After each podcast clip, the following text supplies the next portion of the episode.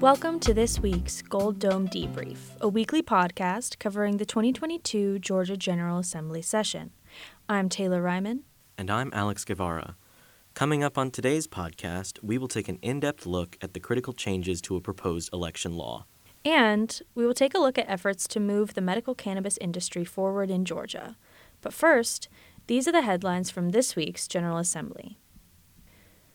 On Wednesday, Governor Brian Kemp signed the Unmask Georgia Students Act, which gives parents the right to decide if their children should wear masks in public schools during the covid nineteen pandemic.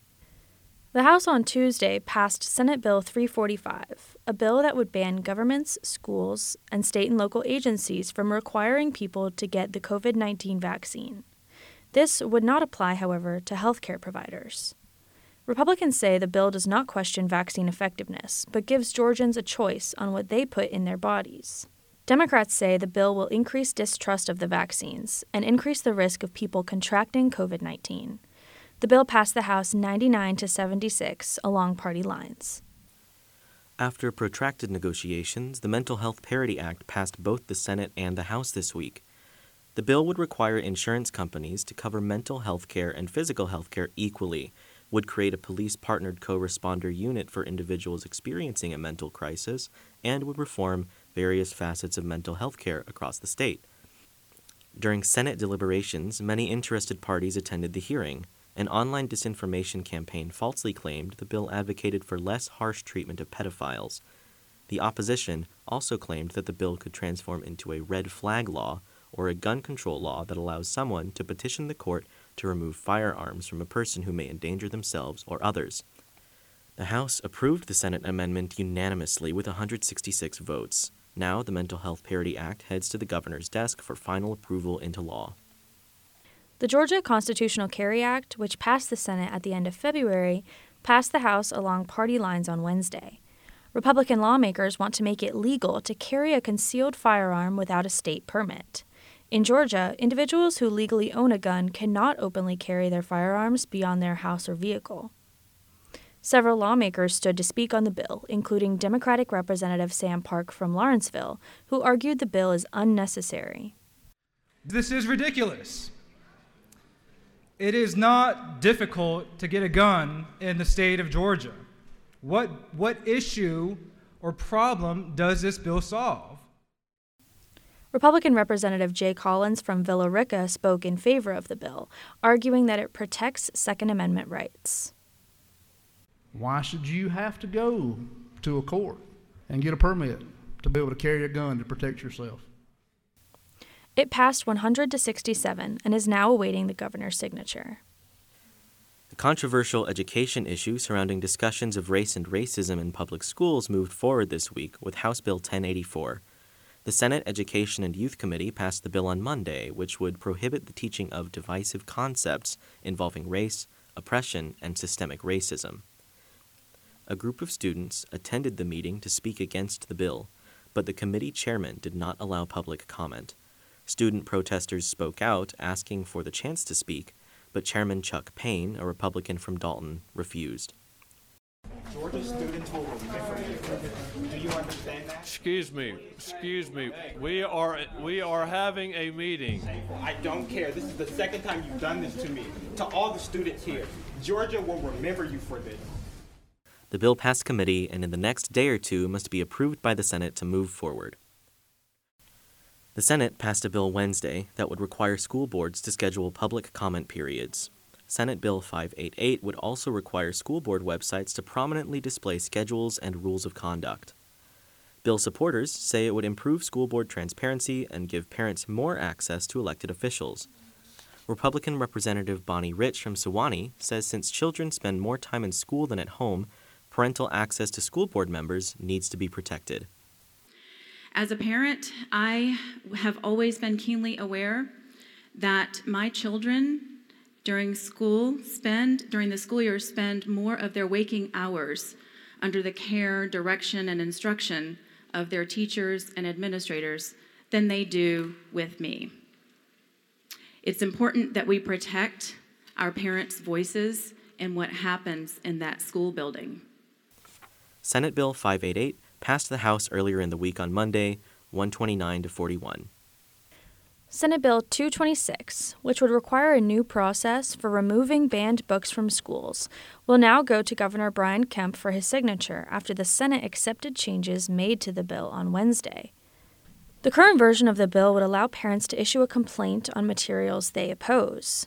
School principals would have seven days to decide if the materials need to be removed, and a further ten days to inform those submitting complaints. Local school boards would have thirty days to decide on any appeals. The House changes to the bill say that only the titles of contested works must be posted online, instead of the content of contested portions. These changes were accepted in the Senate twenty-nine to twenty-one. The bill allowing food truck owners to operate statewide, eliminating the costly fees they pay to operate in more than one county, passed the Senate after unanimously passing the House two weeks ago. Lawmakers say they hope to cut through some of the red tape the small business owners face. Now, the bill heads to the governor's desk. The Office of Insurance and Safety Fire Commissioner announced on Tuesday that it levied the largest fine in the office's history against health insurance agency Blue Cross Blue Shield, also known as Anthem. The five million dollars fine results from alleged repeated violations of policyholders' rights over many years. Insurance and Safety Fire Commissioner John F. King says Anthem has an inaccurate list of which healthcare providers are in-network. King says policyholders choose healthcare providers only to later find that they were not in-network. Then, patients have to pay out-of-pocket or the providers do not receive payment. Additional fines could be levied if Anthem does not develop a new process for handling complaints, load provider contacts in a timely manner, and pay claims within the timeframe established by state law, according to the Office of Insurance and Safety Fire Commissioner.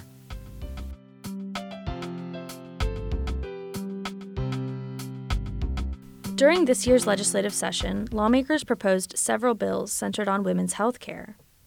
One issue many women face is the costs associated with childbirth, even with health insurance. Lindsay Carter has the story.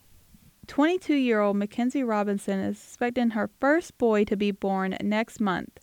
She says that she has spent thousands of dollars in out-of-pocket expenses even though she has Blue Cross Blue Shield insurance. I owe five thousand dollars in medical bills already, and I still haven't delivered yet, so it's going to get worse. Um, and we've had to start paying out-of-pocket for a lot of baby supplies because we won't get any assistance from the government once a baby's here. Robinson explains that she is experiencing what doctors consider a high-risk pregnancy. Um, the big bills that I remember are the genetic and lab testing that they do at your twelve-week appointment. I've been sent to the hospital twice um, and have had to have a renal ultrasound and some other. I'm high risk. And I had some stuff going on with my gallbladder caused by pregnancy and my liver, and that's increased a lot. And I've had to do a lot of blood work. And every time they do blood work, it's one thousand dollars. Robinson and her husband, John, have an income that is too high for Medicaid, but their current insurance simply does not cover all the tests needed for high-risk pregnancy. She would prefer to be covered by Medicaid because it would make things easier in paying for baby formula, diapers, less medical bills, and even have money for medicine. Each year in Georgia, more than one hundred twenty thousand babies are born. On average, the hospital charges nearly fifteen thousand dollars per birth. Those with health insurance and not at high risk like Robinson will still pay about seven thousand dollars out of pocket with health insurance. Unfortunately for expectant moms in Georgia, the Medicaid expansion bill is stuck in the House and may not receive a vote until the session ends. At this year's State of State Address, Governor Brian Kemp proposed expanding Medicaid from six months to twelve months. Medicaid gives moms the security of not having to worry about doctor bills, delivery fees, and prescriptions not only for their baby but themselves. Even though Robinson has insurance through Blue Cross Blue Shield, she says money is still tight. It's definitely taught me that I needed to be smarter with my money because I have to figure out how I'm going to pay all these medical bills and on top of the expensive of having a child, like formula and stuff is super expensive too. I wouldn't say scared, but more weary. For expectant moms like Robinson, they often turn to volunteer medical nonprofit organizations that provide extra care for pregnant women. But she was turned away because several of them are understaffed and overwhelmed with patients. If I tried to call a pregnancy resource center mm-hmm. when I first found out because I didn't believe I was pregnant. Um, and I think they're so overwhelmed with uh, understaffing, even though they're volunteers. So I guess lack of volunteers, that it was going to be months out before I could even get an appointment. Robinson plans to have a vaginal birth with an epidural, which could spike the cost of labor and would further add to the family's expenses. They plan to request a payment plan at Tanner Hospital in Carrollton. For Gold Dome Debrief, I'm Lindsay Carter. Election integrity remains at the top of many legislators' priorities during the session, despite the election law passed a year ago. During this year's session, a substantial voting rights bill was introduced in response to the twenty twenty fraud allegations in the presidential election. Aaliyah McConnell has the story. The Senate Ethics Committee gathered on Tuesday to vote on a controversial voting bill that ultimately went through an extreme revision. Originally, S B fourteen sixty-four would have granted the Georgia Bureau of Investigation full jurisdiction over election fraud allegations, placed limits on private donations to the State Elections Board, and allowed for inspection of paper ballots after an election. It was introduced after the passage of the Election Integrity Act that now requires mail-in voters to submit identification and limits access to ballot drop boxes. Both Republican and Democrat county election officials appeared before the Senate Ethics Committee and urged it not to pass the law as written. It was unusual to see a bipartisan effort to change the wording of the bill. The once thirty-nine page document was trimmed down to just two pages, with only one provision remaining, requiring businesses to allow their employees up to two hours off of work to vote on election days and during early voting periods. Senator Gloria Butler, a Democrat from DeKalb County, thanked the sponsor of the bill, Republican Representative James Burchett from Waycross, for allowing community men- members to voice their opinions on this bill. And I just wanted to uh, express my gratitude for the, the public that came out to speak and to express their concerns, and appreciate you for allowing that to take place. Senate President Pro Tem Butch Miller had lawmakers rumbling with laughter with his remarks on the bill's stark difference. Question is, what happened to your bill? Um, it's like it's on Slim Fast.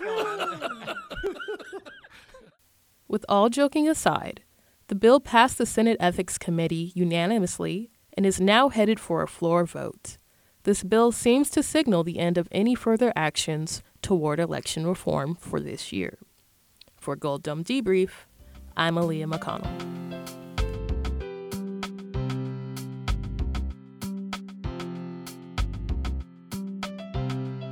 The debate over medical marijuana resurfaced during this General Assembly session. Both chambers passed the bill that would allow the governor to select up to six companies to receive licenses to legally distribute medicinal marijuana oil in Georgia. Adam Stevens has the story. Under current law, T H C oil is illegal to sell or distribute in Georgia. T H C oil is made from the cannabis plant. Unlike C B D, which must have no more than zero point three percent T H C, in Georgia, the medical marijuana oil has more than this amount. T H C oil is legal to use, but because many Georgians need these medications, they often are required to go across state borders to purchase it. That's because it is illegal to sell or distribute it. It puts those who need it into a quandary. T H C oil is legal to use, but not legal to buy in Georgia. The bill before Governor Kemp's desk seeks to fix this problem by allowing him to award licenses to potential businesses to sell the product. N R is twenty-two years old and asked us not to reveal his full name. In the past, he used medical marijuana to treat inflammation after his workouts and to manage his anxiety. He says since the law, as originally written, does not make sense, it's not surprising that Georgians have traveled out of the state to buy medical marijuana, including T H C oil. I mean, I, I would have to say that's just a wee bit silly, yeah. That, I mean, at that point, that's literally just tax money that Georgia is is throwing down the toilet. If, if especially if they know that these Georgians are doing that, I mean, there's, they're not going to stop doing that. You might as well take advantage of tax dollars and make it legal here. Ryan Ralston, the executive director at Peachtree Normal, disagrees with the General Assembly's new approach of awarding licenses to businesses. It's a step in the right direction, but the infrastructure is not in place. I've spoken privately with really pro- prolific hemp farmers around the state who have, who have been growing hemp for years. And, you know, they've told me privately that, you know, unless you have, you know, hundreds of thousands of dollars, if not millions of dollars in capital just kind of sitting around, you're not going to get one of these licenses. I mean, it's it's just so deep-rooted in corruption, really top down from the, the Georgia General Assembly down. Ralston says the General Assembly has not built the infrastructure needed in the state to sell T H C oil. I think maybe their heart was in the right place, but the General Assembly a lot of times get it wrong. And there's not an infrastructure in place right now to support what they're trying to do. There's just not. And even if uh, these six licenses, you know, were not tied up in litigation, I mean, we were realistically thinking twenty twenty-three to twenty twenty-four timeframe before these dispensaries were even going to be open. So you're looking at another year and a half to two years of twenty thousand plus people having to wait or continue to violate the law by going outside of Georgia and bringing in the oil. So they, they haven't really fixed anything in my, my personal opinion. If the House and Senate reconcile their versions of the bill and Governor Kemp signs it into law, then we will see if growers and businesses take advantage of this new business opportunity to sell T H C oil to those with serious medical conditions. For Gold Dome Debrief, I'm Adam Stevens.